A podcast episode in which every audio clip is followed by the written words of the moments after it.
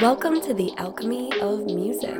We all remember that song during a summer romance or during a bad breakup. We all remember that album that changed your life.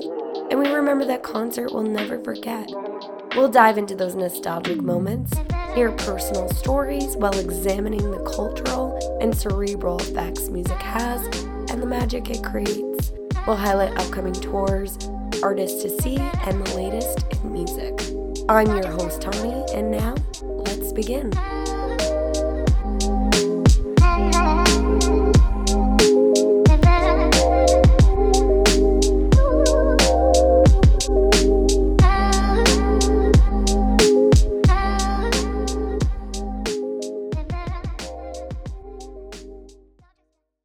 Welcome, everyone, to the alchemy of music. I am so excited for you guys to join me today. I am so happy that you'll be part of this journey with me. Uh, we are going to have a great year this year. I have so much in store for you guys. You are going to be happy, I promise. If you love music, this is the place to be. We're going to talk to enthusiasts. We are going to talk to musicians. We are going to talk about different genres. Each episode, we're going to have different segments that are themed. Uh, we're going to talk about music videos. We're going to talk about lyrics, upcoming, you know, tours, d- news, uh, festivals. So we're going to talk about it all. Today, we are going to talk to my dear friend Larry. Uh, I've known him for quite some time. He is an incredible guitarist. Uh, he's played in a handful of bands over the course of the years.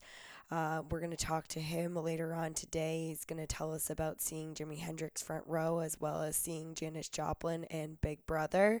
Uh, he was pretty cool, and I, I learned a great deal from him, so you'll hear that in a bit. Uh, we're also going to talk about the most influential remakes of all time, so that's going to be really fun. So you'll hear that soon too. Before we get into that, I wanted to talk about, you know, how we're just starting, depending on where you're located, but here in the United States, we're just starting to get out of the pandemic. And concerts are just starting to be announced uh, for, you know, later end of the year, and festivals are starting to be announced. And it's an amazing feeling because I think we were all really unsure of what the future looked like. Now, I had this idea for this podcast prior to the pandemic, and you know, once it really started to come together and sort of culminate in my mind, that's when the pandemic hit and everything was really at a standstill. I was so excited too because I had, you know, season lawn passes to the Xfinity Center so I could go see any show. I wanted to see Halsey. I wanted to see Alanis Morissette and Garbage. Kiss was going to be there. Uh, I was so excited. And then I was also had tickets to uh, Boston Calling, and it was going to be Foo Fighters, Red Hot Chili Peppers, Ra- uh, Rage Against the Machine. I was so excited. I had so many amazing shows lined up and I was so bummed out once everything was canceled. Now, don't get me wrong, but the virtual sets and concerts that so many artists put on for our viewing pleasure and to keep us positive and sane during the pandemic was, you know, pretty cool. I have always, for years, live streamed festivals, so that was something that I was used to. But I missed being in a crowd. I missed being at a live show, hearing live music, uh, the sights, the smells. I think this pandemic only strengthened my love for music, and I know so many other people that feel the same way. As we get into the swing of things in real life again, it's going to be really interesting to get back into the, that world and I think we're going to appreciate it more than we did before. I think we will value life in a deeper, more meaningful way. music has shaped who I am, and to have that back in some way only makes me more exhilarated to talk about it and to share it in some of our upcoming episodes, we'll definitely dive a little bit deeper into some of the festivals that are being announced. We'll go over the lineup. Uh, we'll also talk about some of the concerts that are also being announced and when you can check those out. So that's going to be awesome. It's it's really crazy because most festivals are usually announced in January and February, and they all kind of happen at the same time. And the fact that it's happening right now is just so wild and so emotional emotional. So um, I'm really excited. So today's going to be a great show. Uh, we're going to have a great, like I said, a great year. So I think you guys are going to be really happy. And I hope you enjoy this episode. On today's segment, The Best of, we are going to talk about music remakes. Back in December, I was watching the Howard Stern show and Miley Cyrus was on it, and she had performed uh, Doll Parts by Hole, which is originally and famously sung by Courtney Love. Now, Miley Cyrus, every time she covers a song, she does such an incredible job. She has the most amazing vocals and she can dip into so many different genres and varieties and no matter what she does she always slays uh, but this song was so incredible i had chills I was so moved by this song that I actually listened to it and played it more several times. And I played it for even some of my friends because I thought it was that good. It's so good. If you haven't seen it, go on YouTube, look it up. It's it's awesome. Anyways, I but it got me thinking about, you know, and now I know this is a cover, but just remakes in general. What does it take to make an incredible remake. It can be a slippery slope trying to remake a song, especially if the original is highly respected and adored by fans. And there's so many artists that have successfully pulled it off, so I wanted to talk about some of those artists and some of those songs today. Two of my favorite remakes are done by the same band, and that is Guns N' Roses. I love Knocking on Heaven's Door and Live and Let Die. And those two songs are originally sung by the two most famous, you know, artists in the world, which is the Beatles and Bob Dylan there's something about their sound, the electric guitar, Axl's voice that really just takes over those songs. And I think for me, what I think uh, why I love those versions is that you can, you know, you know the words, but it's Guns N' Roses sound. Their own essence, their own personal authenticity is just pouring through that song and you can just feel the energy, the momentum through them. Like they're just enjoying it, having a great time. Uh, and I think the audience can feel that as well. Some of my other favorite remakes are um, I love Mariah Carey's uh, version of Without You. I think it's by Harry Nilsson, if I'm saying that correctly. Um, I I love the original. I love Mariah Carey's version. That song just makes me want to cry. it's so emotional and it's so beautiful and I love both versions. They're I I don't I couldn't choose which one I liked more. Uh, another song um, that I really truly love a remake is Fiona Apple Across the Universe. Her voice is just so clear and so calm and mellow, and it really just, you know, softens this song even more for what it already is and really emphasizes its beauty. Uh, this song, I would say, isn't really, I, it's more of a cover, but I think it's just so famous. It's, I, I put it in the remake category, and that's Nirvana's um, remake uh, cover of The Man Who Sold the World, which is a David Bowie track. And again, just like Guns N' Roses, you know, you're hearing it you know the original, but you're hearing Nirvana's song sound. You're hearing Kurt Cobain's voice really just move through that song and and it's it, they're both versions are really incredible, but it's it's so beautiful. One of my favorite remakes of all time, I would say, is the Sundays version of Wild Horses, which is originally a Rolling Stones song. And that song in itself is so raw, but you know, when you hear her voice, it's you know, you can actually I just feel like you can feel it and I think it's such a beautiful song. I want to hear from you guys. Let me know uh, what some of your favorite remakes are. Did I talk about them today? If I didn't talk about them, I want to hear from you guys. So let me know. On this segment of A Musician Story, we are going to talk to my friend Larry, who is an incredible guitarist. He's been in plenty of bands over the years. He has his own YouTube channel, and he's also seen some really cool icons. I was blown away by this interview and learned so much about what it takes to be a talented, well rounded guitarist. I hope you guys enjoy.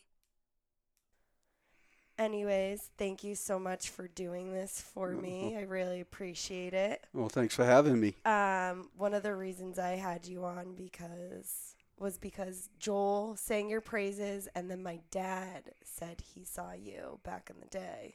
So I was like I have to have you on here.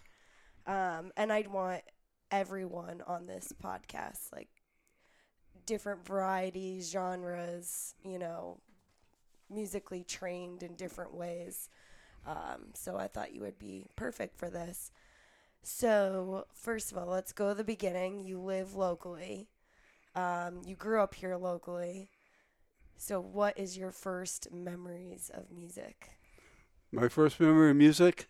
Well, um, I don't know. There used to be a department store called Zayre's and we used to go down and buy record albums at Zayre's all the time. And you know, back then you you would wait for an artist to release an album, and everybody would like hit the store and buy the album.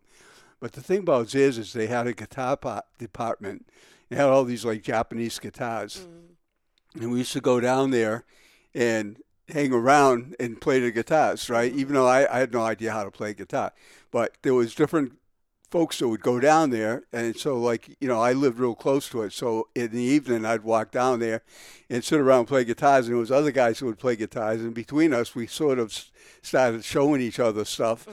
And you know, so I, I knew that I wanted to play guitar. Mm. You know, it was like I, so I started bugging my parents. You know, um, you know, I, I, I like to get a guitar and stuff, and luckily for me, um, they entertained the idea and they got me a guitar, and you know, basically, I've been playing ever since. Oh my god! You know. So how you said I read in here that your dad had a diverse taste in music. So tell me a little bit more about Yeah, he did. He used to listen to all kinds of different stuff, instrumentalists like, you know, Dizzy Gillespie and Satchmo and stuff. And um, vocalists like Tony Bennett, uh, you know, Frank Sinatra. Mm. He, he, had a really broad taste of music, but what he used to do to me all the time is say, I bet you can't play that, right? Mm-hmm. You know, like he'd, he'd, throw some jazz song on or something mm-hmm. like that. And of course, I wasn't about to let him challenge me and get away with it. You know what I mm-hmm. mean? So like when he wasn't home, I'd be over at the record player and I'd be like playing a song over and over and mm. you know learning the song. And then when he when he'd come home, I'd be sitting around and else I'd just stop playing the song. You know, mm-hmm. and so he used to do that to me all the time. And you know, as I thought about it in my later years, it was really a good thing because it really opened up my ears mm. to a lot of different stuff. Yeah. You know, mm-hmm. and to this day, I mean, that's you know, I like I like basically most types of music. Mm-hmm. There's a couple not, I'm not fond of, but I can appreciate mm-hmm. the talent that goes into it. Mm-hmm. You know. No, I completely agree because that's how I became an enthusiast. As both my parents liked a whole different variety of music, so it kind of makes you pretty open to anything and listening to anything, even if it's not always your jam. But well, when when you used to listen to radio back then, it, it was a whole different thing because like nowadays all the radios are into specific genres. Mm. It was this radio station's rap, this is blues, mm. this is rock or whatever, right?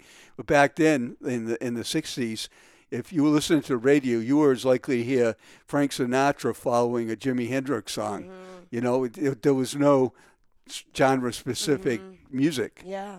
You know, so it, it, you used to hear a lot, a lot of different stuff, which I miss. I, I like that. Yeah, I've said that to Chris too before. Um, it's you know, back then you had no choice but to hear what was on the radio or what was coming next, versus you can kind of pick and choose. And Yeah, and uh, I mean, there was some cool stations at the time. WBCN in Boston used to have a show at night called The Underground, Mm. and uh, they used to play all these local Boston bands that were doing all this underground music, like Mm. Eden's Children or Ultimate Spinach, and yeah, you know, and um, it was a really different kind of music. It was almost like, you know, it was pretty pot-driven music, right? When you Mhm. really think Yeah. about it, you know, everybody was like, you know, getting getting stoned and making music. But I used to listen to that show religiously because there was just a lot of interesting artists that were on there. Mm. I mean, Ultimate Spinach. I forget the guy's name. Um, Baxter's his last name. He's uh, he played with the Doobie Brothers and a whole bunch of other artists and stuff. But he got a start with Ultimate Spinach out in Boston. that's cool. Popular guy. I you know Yeah. yeah. But it wa- that was like you know what I did did growing up and stuff. I used to listen to that stuff all the time. That's cool. You know. That's cool. And then, so did your dad play music? He played harmonica. Oh, really? Yeah, yeah. He, That's he he was pretty good harmonica player. You know, he had a it was a, a multi-octave harmonica that he used to play, and hmm he used to do it, you know, for his friends and stuff like that. You know, they'd always ask him to play. Uh, so yeah, he played harmonica, but that was about it. I was really the only one with that there was a musician in the family, yeah. and you know, but like I knew from the first time I ever picked up a guitar, I knew that I could play it. Yeah. You know what I mean? I just knew it. I was Yeah. like, it wasn't hard for me Yeah. and uh, you know, so it- it's been a long road.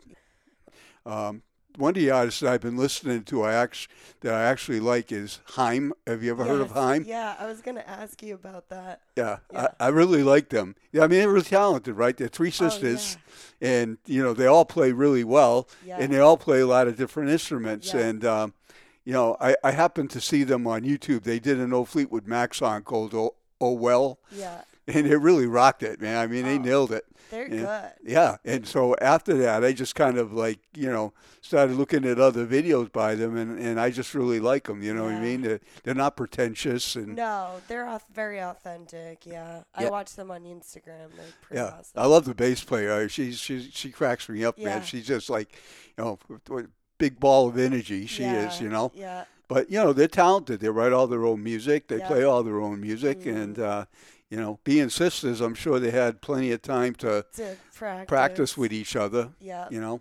Yeah. I, I was gonna ask too. So when you started, how old were you uh, when you started playing guitar? How old was I? Yeah, Fifteen. fifteen. Yeah. So when did you start playing in a band? Uh, probably 16. Sixteen. So how many bands have you been in since? oh man, I've been in a ton of bands, but the first band that I was in was a band that was called the Dirks, right? It was Yeah. a Dirk is slang for a dagger. Yeah. And then we did this battle of the bands, and the other band was named Cook and Adjustables. Yeah. Kept on calling us the Jerks instead of the Dirks, right? So, so we said, well, we got to change our name. So yeah. we changed our name to the Slang Expression. Mhm. and um, you know we worked together for many years. We were known as like Worcester's own young rascals. Yeah. So we used to work all around Worcester. We we used to do a lot of young rascal songs. That's why we got that reputation. But yeah. man, I played in like um, a ton of bands, blues bands, uh, rock bands, general business bands. uh, you know, um, you know, I, I have jam sessions at my house, and that's that's what I like to do. Oh, I've heard your jam sessions. Yeah, in, in a pandemic, put an end to that, right? But Yeah. you know, we got we, I've got one scheduled for June sixth. So Ooh. you know, the first time that we get together, everybody's vaccinated, and we can get together and not wear masks and just play and make a lot of music. That's awesome. Oh, it's, it's been tough for all the musicians, you know, make it. Yeah, I mean, that's what you do for a living. Yeah. You know, and come like March 12th of last year, it was like all of a sudden you rammed into a brick wall, Yeah. and uh, you know, you, there, there was no more gigs. hmm Did you play a lot during the pandemic? Well, by myself, you Yeah, know, I. I, I, I, that's when I started to do these little YouTube videos and stuff just Oh. for the hell of it, right? Yeah. You know, because I, I, uh, I didn't have anything to do. I have a kind of a, it's a cool little device called the Trio Plus, Mm, and the way it works basically is you plug your guitar into it, and you play like a chord progression or whatever you want to play, mhm. and it will automatically generate a drum track and a bass track. Ooh. And there's different styles you can pick. There's like blues, uh, rhythm and blues, rock, Mm. reggae, you know, and this and that. And so once you do that, um, it generates a bass track and, and a drum track. Um, I can turn the bass off, and then it has a looper in it. Yeah. So I can go back and play the rhythm part and loop it with the other part that got recorded. Mhm. Um, but a lot of times, what I'll do is I'll turn the bass off and I'll play bass myself, and I'll add that to the loop. And you know, but Yeah. it's just such a great practice tool because it's like having a band in your house. Yeah. You know, so if I'm if I really want to practice, um, you know, I, th- there's two types of practicing, right? There's practicing like playing with the band, Mm, and then there's just practicing for the technicality of it, right? To, mhm. you want to develop accuracy in your playing and things like Mhm. that. And so, I mean, I still, I still study. You know, um, uh, I, I, I've been taking some lessons from this guy Tomo Fujita. I signed up on his website, and he's a Berklee instructor, Wow. and I, I just like the way he approaches things. Yeah. And so, you know, because it, it forces you to start to think differently, right? You know, Yeah. you know, anytime you, you know, you're you're a musician, you tend to get into a rut Yeah. where you start to feel like you always play the same thing. Yeah. And so you have somebody else that kind of points out, you know, the alternative ways of doing stuff, or just you know, Yeah. just ways, new techniques and and Yeah. and stuff. So that's what I like about them. That's cool. know? That's awesome too, because you're you just well, I think creatively, anybody you just want to keep evolving. Well, you just do, you know. Yeah, it, it, you really do. I mean, it's a, it's what it's all about. You know, Yeah. and it's a never-ending search for what you're looking to do. Yeah. And so, like, I've watched your YouTubes, and I'll link that in the show notes as well so that other people can uh, listen and watch. So, what's your style? Like, I see you play, and you're just, do you have a Uh, particular, just, I, I have a lot of different styles that I play, but uh, I kind of like, I like jazz. You know, I like kind of like bebop type jazz, and yeah. you know, so I like to do stuff that kind of has a slight swing to it. Mhm. Um, but you know, I like I like like Allman Brothers type blues, or Mhm. you know, I like rock. I like you know, Yeah. I, I play all the different styles because I grew up doing that, right? Yeah. But I studied jazz with this guy in Worcester back in, you know, the 1980s, uh, Steve Kinselli, who was really one of the top jazz players in Worcester. Wow. And I studied with him for many years, and um, I learned a lot from Steve. In fact, it, that's where, in 1983, because I distinctly remember it, because I, I used to copy all these other bands. Like we were a cover band. We do this, you would copy their solos, Yeah. we'd copy this, we'd copy Mhm. that. A- And I distinctly made the decision that I wasn't going to copy anybody anymore Mhm. um, uh, because if I kept copying people, I'd never develop my own style yeah, of playing. Exactly. And so that's when I stopped, right? So, like, you know, for example, if you're doing like a, a Cream song or uh, an Eric Clapton song in a Mhm. band, um, I wouldn't do the solo that Eric played. I would just do one, but I would do it in the same kind of style that Eric plays in, yeah. you know? And, and you have to make sure that you got the signature, um, you know, certain signature licks have to be in the song, or else the Mhm. song isn't the song Yeah. you know so you got to cover those but you know the main guitar solos i'm thinking about like you know if eric clapton's going out and playing this stuff every night he's not playing it the same every night because he'd be bored silly. Yeah. you know? Oh, so you're just playing off the top of your head. That's what i do. You know all those little youtube videos those aren't things. I don't sit down and plan them i just, just, i come like, up with a chord progression right? I Yeah. record it and then i just play over it. Usually it's like a one take thing because Yeah. i whatever's in my head is what i play. Yeah. and I, I thank Steve for that because Steve um, taught me how to do that. You know, he Yeah. used to do a lot of ear training with me, Mhm. and but you know, basically what we would do is he'd play like a root note, and then he would say, "Keep that in your head," Mhm. and then he would play all these other notes, and I would have to tell him what interval he was playing. Like, Yeah. oh, that's a ninth, or that's a seventh, or that's a sixth, or that's Mm-hmm. a flat five, right? But uh, it, while I was doing this, I didn't have my guitar in my hand. It was just Mm-hmm. all by ear. Yeah. And so what he taught me was how to hear all those different intervals. So now I can hear them in an instant, right? Yeah. So if I'm thinking of it in my head, I automatically know how to play it. Yeah. And so, you know, I, it gave me the ability to, to think and play what I'm thinking. Yeah. And that's that was the key to it. Yeah. You know? That makes sense. Yeah. Uh, so i at the time he was doing it, I didn't understand the value of it, but Yeah. you know, it all came together eventually, and Yeah. I, I, I really realized what a what a great benefit that was. Yeah, that definitely makes a lot of sense. And speaking of guitars, I literally freaked out when I printed this out and it said that you actually saw Jimi Hendrix live. Oh, oh, Jimi, Hendrix, yeah, I had a front row seat for that. You did? Yeah. How was it? Oh man, I, I, I remember it as clear as a bell. So where were you? Tell me everything. It was at Clark University. You know how much it cost me? How much? Six bucks. Six bucks? Six bucks. It was general admission at Clark University, right? And I didn't have my driver's license at the time, Yeah. but my dad was going to drop me off. So there was two shows. There was one at eight, and there was one at ten. And so Jimi was late, so they didn't start the eight o'clock show till ten o'clock. So my dad was coming to pick me up at midnight, Oh, right? no. And with the, the second show didn't start till midnight. Yeah. And at midnight, I'm standing at the front door of the um, the auditorium there up at Clark University, and I got my hand on the, the doorknob, and I'm waiting for them to unlock it and open it. As soon as they opened it, man, I just bolted in, ran down to the front, and got a, got a seat there. Right, there was no way I was going to go out and find my father Yeah. and say, "Dad, you know, I was." And we didn't have cell phones or Yeah. anything like that back yeah, then, right? No. So I, I distinctly remember my dad wasn't too happy because you know I didn't get out till like two o'clock in the Yeah. morning or whatever. Um, but yeah, it was just an incredible show. I mean, to see see those guys like the thing about Jimi Hendrix that I thought was amazing was his ability to to sing. Um, well, he sings really freely Mhm. you know, but he's also melodic, right? But he sings really freely, like he'll come out these little lines. But at the same time, he's playing all these off the wall guitar lines that don't have anything to do really with what he's singing. Yeah. And it's like you know, it's like a piano player where you get the left hand and the right hand. Yeah. That's what, what Hendrix reminded me of. He could sing and just do all these off the wall things with his with his other hand, like wasn't even thinking about it. Interesting. You know. Yeah. But uh, yeah, it was uh, it, it was just an incredible show. You know, Oh, very loud. I can't imagine. If you go on YouTube and search for Jimi Hendrix at Clark University, they have a video of it. Ah, I'll check it out. Yeah, it was filmed. At, uh, some of that stuff was filmed. Why? So I heard Clark University did a lot of weird shows like they that. did uh, Atwood Hall, you know, and um, I, I saw it Ten Years After there. I saw the Jefferson Airplane there.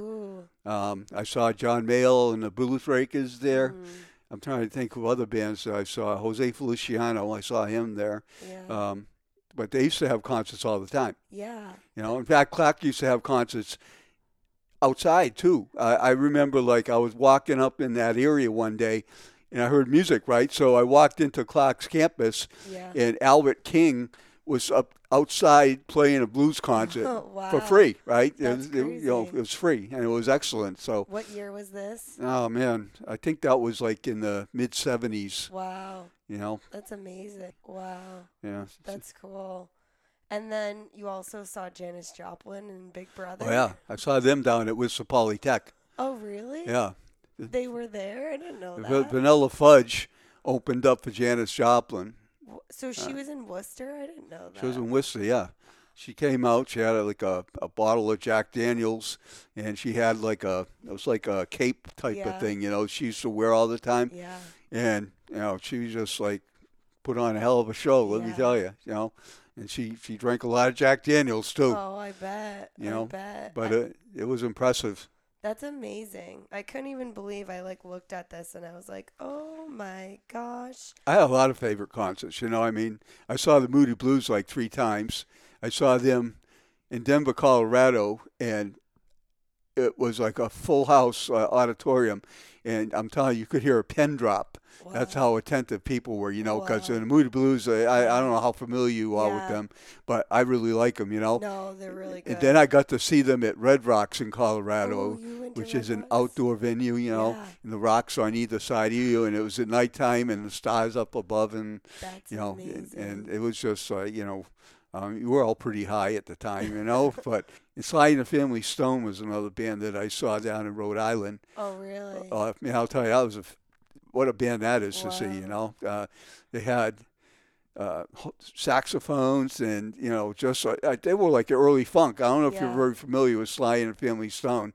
You know, they did stuff like Dance to the Music and, yeah. uh, okay. you know, yeah. and it just a really funky band. And uh, I remember going to see them in Providence, and I was like in high school, but I had my license at the time, and we drove down there, and the concert was just outstanding.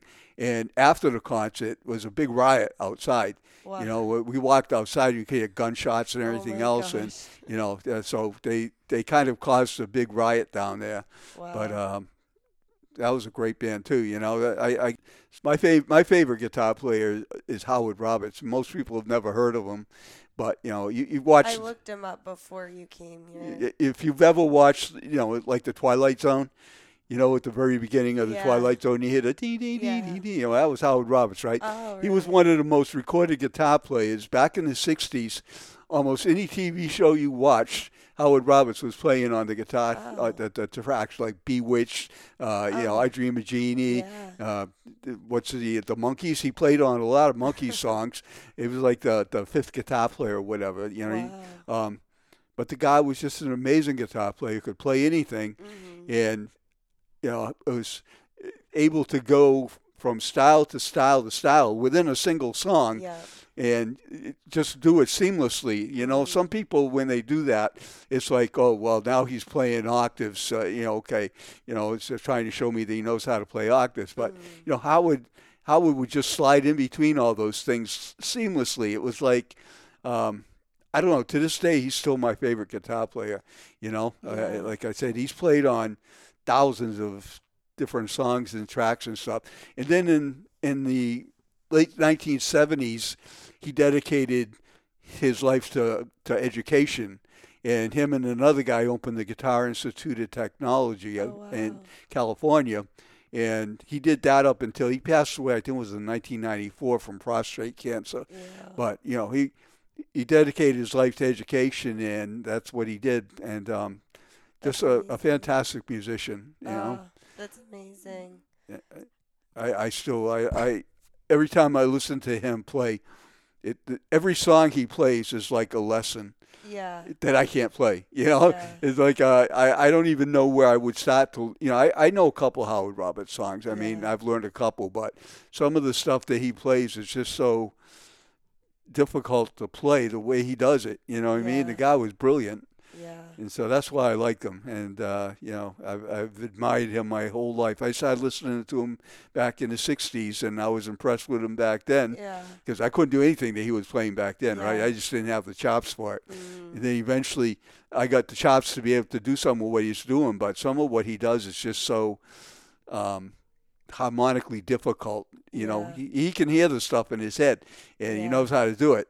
But, you know, if you don't, you, you don't have it in your head what he's doing, you don't know where to stop. Yeah. Exactly. you know? So, Yeah, it's hard. see, I, I like it when I listen to jazz and I can hum the stuff in my head Yeah. because that means it's got melody, right? Yeah. And I've studied a lot of Howard Roberts, and, Mhm. and that's the thing that you know. The thing that he says is when you're going to take a solo, you know, you, you got to have a theme. Yeah. You know, you you, you got to have some kind of a, a theme which gives you the direction to build Mhm. off of, right? You can't just go in without anything in your head Yeah. and stuff. So you kind of get an idea, and of course, the most important things about a guitar solo, right, is Mhm. how you how you get into it and how you get out of it. Mhm. You know, those are the things that that are important as far as what you do in between. It's important, right? But it's not. Uh, you know, if you if you don't come into the solo with something that catches someone's ear, Yeah. they're not going to want to listen to it. Yeah. You know. How do you so how do you start when cuz I hear you. I can hear and I love it Oh, you- because I well I any him whether his band is playing on, at Thursday nights, well prior to the pandemic, or I'll hear yours, and I'm always like Larry's playing, but Um, like, how do you get into it? Do you just start playing? Do you have an idea? Um, it's, usually, if I'm going to pick up my guitar, it's because I feel like playing. Yeah. You know, so um, or if, if I'm going to practice or something like today, I was just doing a lot of practice and Mm. um, you know scales and and things like that, that from this guy Tomo Fujita. yeah. You know, he's got some interest in skill studies that you know they build accuracy and stuff. You know, Mhm. um, so I, I like doing that stuff, Yeah. and and I like to stretch out like that. But then, Mm. you know, I like color in songs, and Mhm. you know, I, a long time ago when I was taking lessons in the '60s, I, I was taking lessons from Pete Clementi Studios, Mhm. and his nephew Jack Pezanelli used to work there. And Jack eventually went on to be a professor at Berklee Music. He, he played in he played in Las Vegas for Sammy Davis's band for many years. Wow. And then after Sammy Davis died, then he came back and he got you know went to, to, to Berklee and became an instructor there. But you know back in the '60s, Jack would sit there. I, I'd go down for my lesson on Saturday, you know, and then after that we'd like uh, hang around and because you know he also sold guitars, so he had a room with guitars and stuff. And Jack used to work in that room, and so we'd go in there, and you know Jack was a good player back then, and he would show me these chords, and um, you know he taught me about color. You know, he said, you know, like you you know you're playing like a C, an F, and a G chord, for example, right? They're pretty mundane sounding chords, Mhm. but you can add notes to those chords to give them color, Mhm. and they make them sound a whole different type of chord. You know, Yeah. and, and that's what he taught me back then was color, and that always stuck in my head. Yeah. And so even now, you know, I like color and chords. I, I very seldom go with a straight major chord Yeah. or minor chord. I always Yeah. have some kind of a color note added to it. You know, That's make a, like a sixth or a ninth or whatever. yeah. Um, and and that's what I like. You know. But you know, I spend a lot of time just doing that, trying to come up with an idea Mm. um, that I can do something with. That's not like other ideas I had. Yeah. You know? No, I love your YouTubes. Chris and I will watch them together because Oh. like, they're so good. Well, that's good. I'm glad to know that. You know, um, uh, you know, like I said, those are just things where I just kind of I, I, I came up with something that I liked, and then I said, oh, okay, that's fun to play with, Mm. and then I just film it and throw it out there, right? You know. I don't know. It's that's all I do in my spare time is look up what other people are doing or playing. You know, It's fun, you know. It's, it's it's cool to have a resource like that, you know. Mhm. So, what do you think?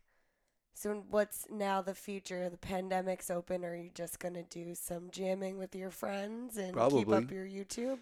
We're gonna get we're gonna start writing stuff again, you know. Like I, you know, my my buddy Rich Nealand is a a great lyricist. Um, he he's got the the skill for writing lyrics. Mm. And so we did a we did a CD before. It's called the Bird Sessions on YouTube. You know, Rich wrote up most of the lyrics on it, and I wrote up most of the music. And so that's the way we worked together. Yeah. And then we would bring other musicians in to record on our albums. So you know, we had uh, uh, you know we have quite a few musicians that are. Uh, uh, beck and call or whatever. And so that was a really good project, but we haven't done anything for like several years. So, uh, you know, we've done some other stuff, but not as the Birds Project. Yeah. Um, now that the pandemic's over, we can start to get together Yeah. and work on that stuff and come up with ideas and, Yeah. you know, maybe do another album like that, Yeah. you know. Well, that's awesome. Well, thank you so much, and I hopefully next time we talk, we can get this. I want to hear more about this, and maybe you guys will definitely Sure. follow through. And I'll always be happy to update you with what's going on, Yeah. you know. absolutely. Yeah. Well, thank you so much. I appreciate it. Well, thanks for having me. I hope you guys enjoyed this episode. It was really fun to make. Uh, Larry was awesome. You know, he was so insightful. And what amazes me is that he's constantly learning and he's constantly striving to be better, a better musician. And obviously, it takes determination, it takes ambition, it takes um, you know, motivation to want to be better. But also, I think you know, his sheer love and passion for music is what really drives him. And I thought that was really awesome. Also, really curious to hear what you guys think of some of the remakes I talked about, and why do you, th- what do you think it takes to make a really incredible remake? I wanna, I definitely want to hear from you guys on that one. Everything you heard today will be linked in the show notes, and I will also include a playlist of every song and artist uh, discussed so that you guys can listen along and maybe find something that also piques your interest as well. On next week's episode, we are going to be celebrating Prince's birthday, so I'm super excited. We're I'm a huge fan of his, so we're going to talk about how he's impacted my life, and we're also going to sit down with my friend Chris who built his entire bike after the Purple Rain motorcycle. So that's going to be really cool. I think you guys are going to love that one. It's really exciting to know that we'll eventually be able to attend a concert again. We'll be able to attend a a festival. Uh, it's I'm curious to see what it's going to be like for us to adapt to this new world. Um, I'm really excited to be releasing this podcast at this momentous time, and I'm really excited to, you know, sit down with my guests and hear their own personal experiences and how they felt, you know, prior, during, and, you know, after the pandemic and what they have in store and what are some of the shows they're going to go see, um, you know, now that things are getting back to normal again. So that's going to be really cool. Again, I want to hear from you guys. I want to know what you guys thought about this episode. If you enjoyed this podcast, please, please, please don't forget to rate it, review it, and share it. Share it with anyone you know. Share it with that music enthusiast friend that you know. Share it with your musician friend that you know who may loved may love this podcast. Um, it helps people like me be heard and it helps get this goodness out there in the world. So, especially as we start to create this new world upon us, it's really important to bring light and optimism into this new world. So, uh, especially as life opens up and we can go to our concerts, our favorite concerts, and our festivals again. So, you know, music is what connects us all and it keeps us happy and it keeps us alive. I think a lot of people will say that that it kept them motivated during the pandemic, especially those virtual sets. So, um, you know, again, if you enjoyed this, let me know and I will see you guys on the next episode. Take care.